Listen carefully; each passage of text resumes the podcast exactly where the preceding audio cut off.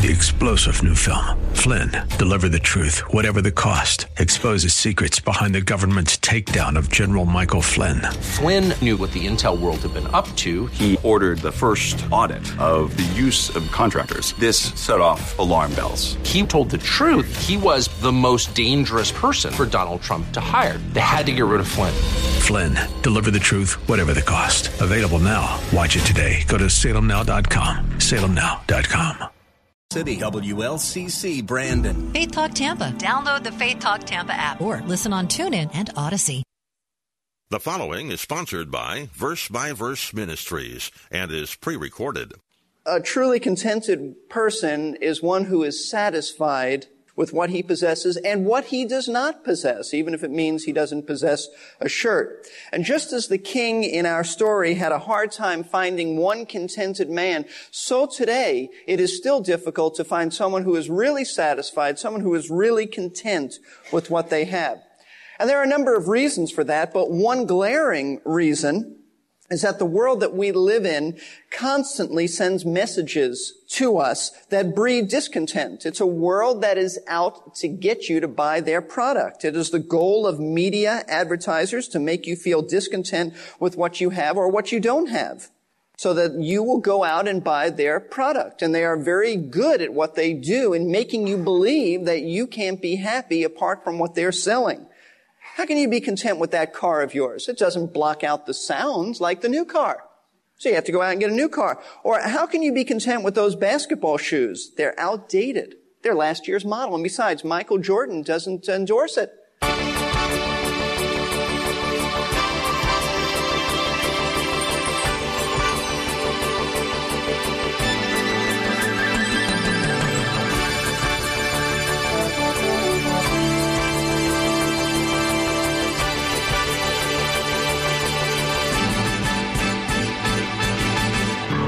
Just heard our teacher, Pastor Steve, mention a story about a king, and you might be wondering what you missed. Well, you haven't missed anything. What you just heard is referred to in the broadcasting world as a teaser, which is designed to get your attention. I hope it worked. Now, you will hear the story of the king in just a few minutes, but first, welcome once again to Verse by Verse Radio with Pastor Steve Kreloff of Lakeside Community Chapel in Clearwater, Florida. We are working our way through a series that is titled Biblical Instructions for Godly Living, taken from Hebrews chapter 13. Would you agree or disagree with the following statement? It is difficult to find a person who is satisfied and content with his material possessions. I think we would all like to assume that we are content. Let's jump into our program today and find out if we are indeed. Here is our teacher, Pastor Steve Kreloff. It is difficult to find a person who is satisfied and content with his material possessions. There is a story told about a king who was suffering from a very painful ailment. And his advisor told him that the only cure for this ailment was to find a contented man to get his shirt and to wear it night and day. So messengers were sent out throughout the king's realm in search of a man of contentment and with orders to bring back his shirt. Well, months passed and after a thorough search of the king's realm, the country, uh, the messengers returned but without the shirt. When they returned, the king asked, did you find a contented man in all of my realm? And they said, yes, O king, we found one, just one contented man. Then the king replied, then why did you not bring back his shirt? And they said to him, Master, the man had no shirt. A truly contented person is one who is satisfied with what he possesses and what he does not possess, even if it means he doesn't possess a shirt. And just as the king in our story had a hard time finding one contented man, so today it is still difficult to find someone who is really satisfied, someone who is really content with what they have. And there are a number of reasons for that, but one glaring reason is that the world that we live in constantly sends messages to us that breed discontent. It's a world that is out to get you to buy their product. It is the goal of media advertisers to make you feel discontent with what you have or what you don't have. so that you will go out and buy their product. And they are very good at what they do in making you believe that you can't be happy apart from what they're selling. How can you be content with that car of yours? It doesn't block out the sounds like the new car. So you have to go out and get a new car. Or how can you be content with those basketball shoes? They're outdated. They're last year's model. And besides, Michael Jordan doesn't endorse it. So you have to go out and get more. And of course, the new ones cost a little bit more than the old ones. You see, everything is new and improved, even toothpaste. You thought your toothpaste was fine, didn't you? No, it's not. No, you have to get the new and improved toothpaste, or one that has to come out of the tube a little bit different, or that soft drink, less calories now, and things like that. And then the message is you just got to get the latest things to make you happy. And if you don't have money, that's all right. You can just charge it. After all, why let money stand in the way of your happiness. That is the world that we live in. That is our society. And so we tend to become victims of our society's lust for more and more things. And even though we as Christians ought to know better, we still tend to get caught up in yearning to have more things. But we are not the first generation to struggle with being content. I'd like you to turn to Hebrews chapter 13 because the Hebrews apparently had a problem in this area as well. Hebrews chapter 13, we want to look at verses 5 and 6, just two short verses, but packed in there are things that could, could truths that could radically change your life if you'll apply these truths to your life. Verse 5, let your way of life be free from the love of money, being content with what you have. For he himself has said, I will never desert you, nor will I forsake you, so that we confidently say, the Lord is my helper. I will not be afraid. What shall man do to me. Now, these two verses, if you recall, these two verses follow a series of exhortations on how to love fellow Christians. We looked at this last week. And he says that you love strangers. He spoke about that in verse 2. You love strangers by showing hospitality. That's how you demonstrate love of the brethren who are strangers. You open your homes to them. That's loving. Let brotherly love continue. That's one way to do that. Secondly, we love those who are suffering or those who specifically he says are in prison. And how do we love them? By showing compassion. Treating them as we would have them treat us if we were in prison with them. The third way we love the brethren is to love our spouse. And one way of demonstrating love is by sexual faithfulness and purity. We don't cheat on our spouse. That's what he says. But in verses 5 and 6, the Hebrews are told what they should not love. See, in a sense it's connected, but in a sense there's a contrast. They should not love money. In other words, they should let brotherly love continue, but they should be free from the love of money. Now, why would the writer, and this is what I always ask when I study the Bible, why would the writer say this to the Hebrews? There must have been some type of a problem or something the writer saw that could be a problem. And I think it's this. It may very well have been that these people were concentrating now on accumulating material things because they had lost so much due to persecution. If you'll turn back to chapter 10 of this book, you'll see in verse 32, he says this and then 34, but remember the former days when after being enlightened, you endured a great conflict of sufferings. That is to say, after the Spirit of God gave you an understanding of Jesus Christ, and many of you came to know Jesus Christ, you endured suffering. And verse 34, he explains that part of that suffering was the loss of material things. For you showed sympathy to the prisoners and accepted joyfully the seizure of your property, knowing that you have for yourselves a better possession and an abiding one. So at that point, and we don't know all the details of this, somehow their possessions were taken away, but that didn't bother them in the early days of their Christian experience because they counted on the fact that they had a better possession, which was an eternal possession, their inheritance, and so it didn't bother them. But some time had passed now, and perhaps with the passing of time, and some of the people defecting from the faith and going back to Judaism, their attitude had changed. And now they had forgotten that they had a better possession. They weren't focusing on that and they were concentrating now on replacing their lost wealth. We don't know if that's the case. But regardless of their situation, regardless of your situation, the Bible calls us all to be content with what we have in terms of material things. And I want to stress that in terms of material things because we have to be very careful. When we're talking about being content, we are not saying that we ought to be passive and content with our spiritual lives. We should always be striving to walk closer to the Lord. We should always desire to press on towards greater conformity to Jesus Christ. The apostle Paul said in Philippians 3:12 he said, "I press towards the mark of the high calling of God in Christ Jesus." So we are not saying that you should ever feel like you reach a point where you say, I'm totally content with the way things are. This is talking about contentment with material things, not your spiritual walk. Never reach a point where you feel you've arrived or that you can't grow any further. That's called a carnal person.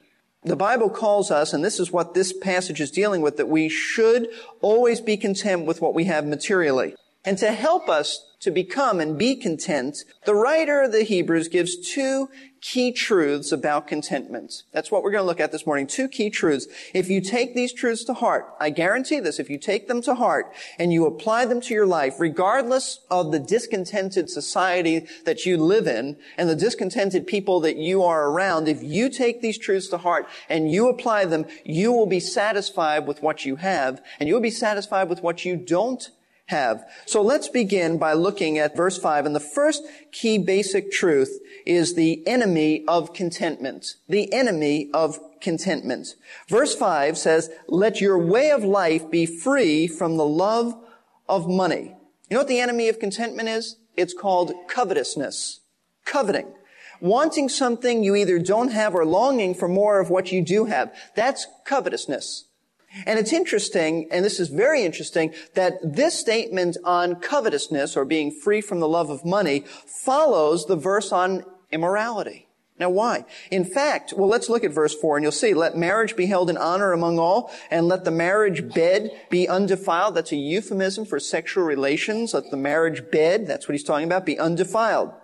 How do you defile it? He says, for fornicators and adulterers, God will judge. You defile it when you have a sexual experience outside of marriage. And God says he will judge and deal with those who are fornicators and those who are adulterers. Now, right after that, he speaks about covetousness. Why? Let me just tell you that throughout the New Testament, in fact, throughout the Bible, scripture often links these two sins together sexual immorality and covetousness are often linked together. For example, 1 Corinthians chapter 5, verse 11, the apostle Paul wrote, but actually I wrote to you not to associate with any so-called brother if he should be an immoral person or covetous. And he goes on to say, or an idolater, or a reviler, or a drunkard, or so forth. So he puts that together. Then in Ephesians Chapter 4, verse 19, he puts it together again. And they, having become callous, have given themselves over to sensuality for the practice of every kind of impurity with greediness. He links it together. The next chapter, Ephesians 5, verse 3, but do not let immorality or any impurity or greed even be named among you as is proper among the saints. Colossians 3, 5, the same thing. I don't think we need to look at that. It's the same thing. Impurity, immorality, and covetousness. Now why? Why does the apostle Paul, and not only the apostle Paul, but other gospel writers, uh, why do they put immorality and coveting together so often? It's because of this. The covetous man is a selfish man, and he pursues with a passion his selfish aims or goals, whether it's sexual or financial. You see, because coveting is an attitude of the heart. It's a sinful attitude. It's not necessarily an overt action, although it leads to that, but it's an attitude of the heart. Jesus said in Mark chapter 7, he said that immorality and coveting stems out of the heart. They defile you because they stem from the heart. He was speaking there about don't worry about what food you take in. That just passes through you. But what comes out of the heart is what defiles you, not the food you put into you. Now in Hebrews chapter 13 verse 5, the issue is financial lust, not sexual lust. He dealt with that in verse 4. It is financial lust. He says, be free from the love of money. Have a lifestyle that is free from the love of money. Loving money is one of the more common forms of covetousness. And it keeps a person from being content. That's what you need to understand. It is the enemy of contentment. And it is one of those sins that is secretive. It is well hidden. You could be guilty of that right now and nobody would ever know it.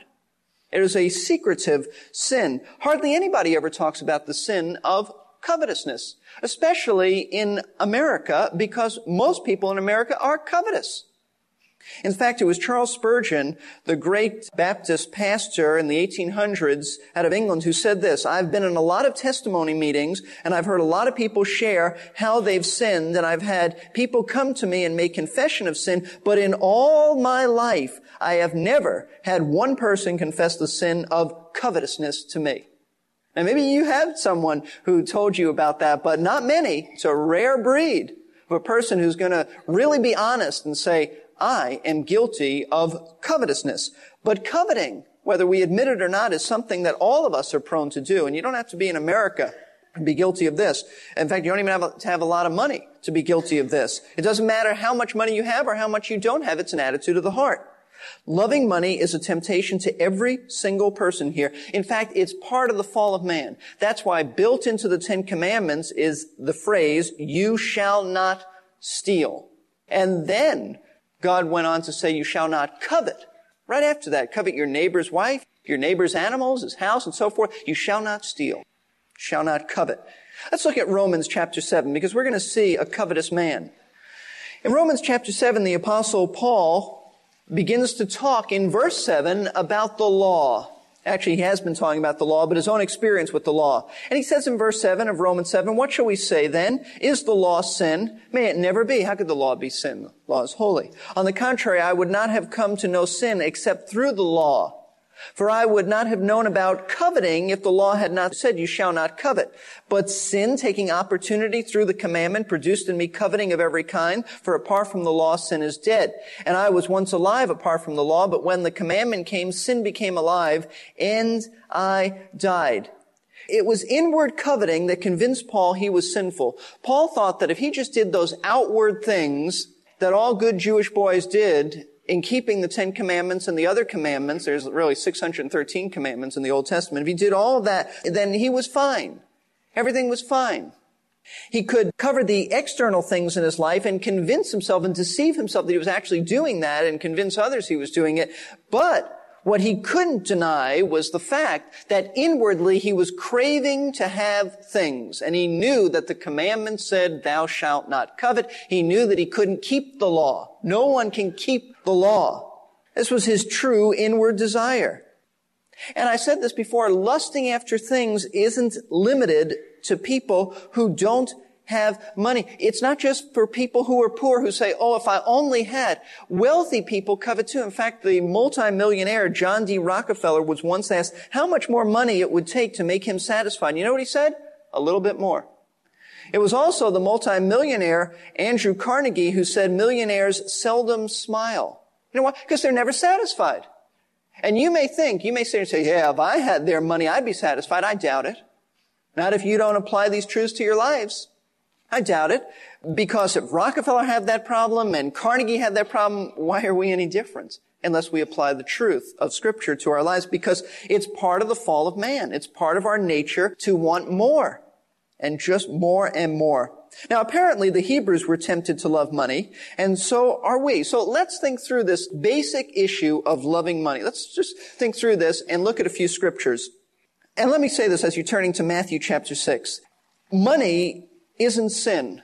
Money is not sin. I don't want you to hear me say money is sin because I have not said that. People I have found tend to hear what they want to hear. Money is not sin. It is amoral. It's not good. It's not bad.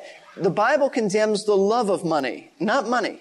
It's how you use it and your attitude towards it that is the issue, not money. It's not sinful being wealthy. It's not sinful being poor. It's your attitude towards your wealth. It's your attitude towards your poverty. That's the real issue. Matthew chapter 6, verse 19. Jesus said, do not lay up for yourselves treasures upon earth where moth and rust destroy and where thieves break in and steal. And his point here is that if you focus on this world and all your savings in the bank and you don't serve the Lord and you're not investing in eternal things, then realize you're going to lose it. Someday you're going to die and you're going to lose it. And here he was speaking about moth and rust destroying and thieves breaking in and stealing. Thieves can break in and steal. They can take this from you. But they can't take away your eternal rewards. Notice also verse 20 went on to say, but lay up for yourselves treasures in heaven where neither moth nor rust destroy and where thieves do not break in or steal. That's eternal. And then verse 24, no one can serve two masters for either he will hate the one and love the other or he will hold to one and despise the other. You cannot serve God and mammon and mammon is just another way of saying riches.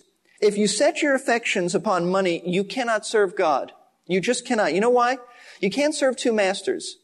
If you say, I'll serve money and I'll serve God, no, your money will come between your serving God because you'll let money dictate what you'll do rather than God. You cannot serve two masters. One of them will not be your master if you serve two masters. You can't because they're going to conflict. And if you put money and God on the same level, believe me, you're not going to obey God. You're going to obey money and let money dictate your behavior. 1 Timothy chapter 6. This is so very, very helpful. Beginning at verse 6, and we'll come back to this later, but the apostle Paul wrote, but godliness actually is a means of great gain when it's accompanied by contentment. And so he's speaking about contentment here. For we have brought nothing into this world, so we cannot take anything out of it. And if we have food and covering with these, we shall be content. But those who want to get rich, and that's the issue, not those who are rich or those who are poor, those who want to get rich, fall into temptation and a snare of many foolish and harmful desires which plunge men into ruin and destruction. For the love of money, not money, but the love of money is a root not the only root, but a root of all sorts of evil, and some by longing for it, there it is, craving, longing for it, have wandered away from the faith and pierced themselves with many a pang. So Paul says that the love of money leads to all kinds of evil. Now, what kind of evil could loving money lead to? You could come up with some things in your thinking. It wouldn't take but a moment. The Bible gives us some illustrations. Luke chapter 12, beginning at verse 13. This is a very important passage on money and loving it and attitudes towards it.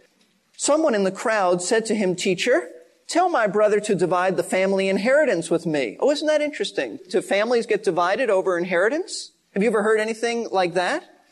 Who's in the will? Who's not in the will? I should get more money? Why did my brother or sister get more money?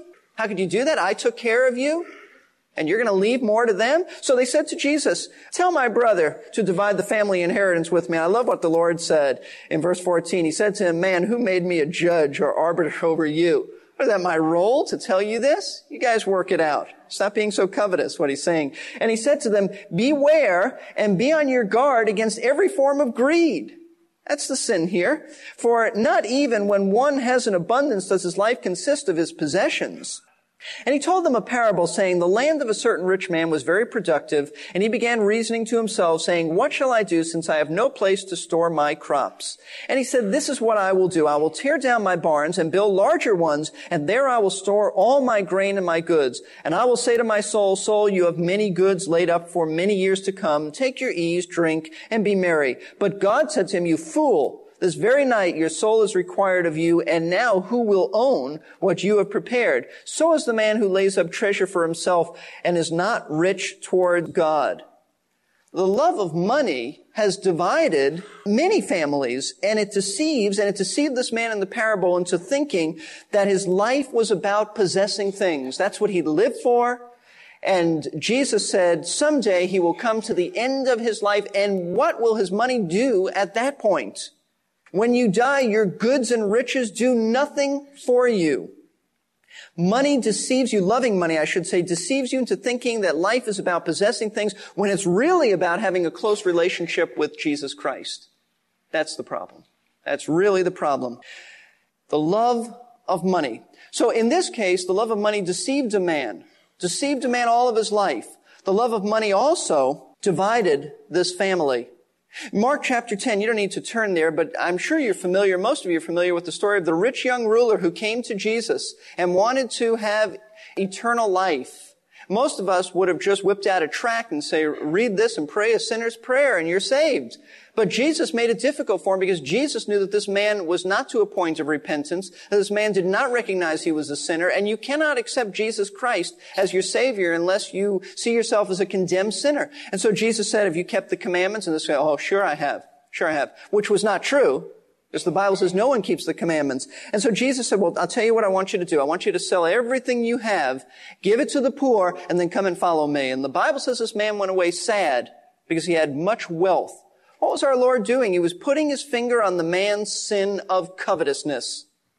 And the man was not willing to repent of that sin. And as far as we know, he never did come back to Jesus, never did turn around. How close you can be to the kingdom and yet so far. So this man, it cost him eternal life because he loved money. The love of money. Now, perhaps you heard the joke about the rich man who asked God if he could take his riches with him to heaven. God agreed. So when the man showed up at the pearly gates, St. Peter asked what was in his rather large bag. The man opened it to reveal many bars of gold, to which St. Peter replied, Oh, good, more paving material. Well, the love of money or material possessions is a very tricky thing, and Pastor Steve will have more to say about that in our next verse by verse program. Our series is called Biblical Instructions for Godly Living, and if you have missed any of it, you can get caught up by surfing to versebyverseradio.org and clicking on the Archives tab. There you will find past episodes and you can pick up what you might have missed. We're out of time for today, so please plan to join us next time for Verse by Verse. Three star general Michael J. Flynn, head of the Pentagon Intelligence Agency, knew all the government's dirty secrets. He was one of the most respected generals in the military. Flynn knew what the intel world had been up to. He understood its funding. He ordered the first audit of the use of contractors. This set off alarm bells. The explosive new documentary, Flynn, Deliver the Truth, Whatever the Cost, and covers the facts behind this scandal. Flynn told the truth. He was the most dangerous person for Donald Trump to hire. I find out the worst enemy that I'm going to face in my life is right here in America. They took my assessment and they wanted me to change it. And I was like, I'm not changing it. They had to get rid of Flynn. With in depth interviews, archival footage, and never before seen personal records of the man behind the headlines. I just felt like I was drowning. Flynn, deliver the truth, whatever the cost. Available now. Watch it today. Go to salemnow.com. Salemnow.com.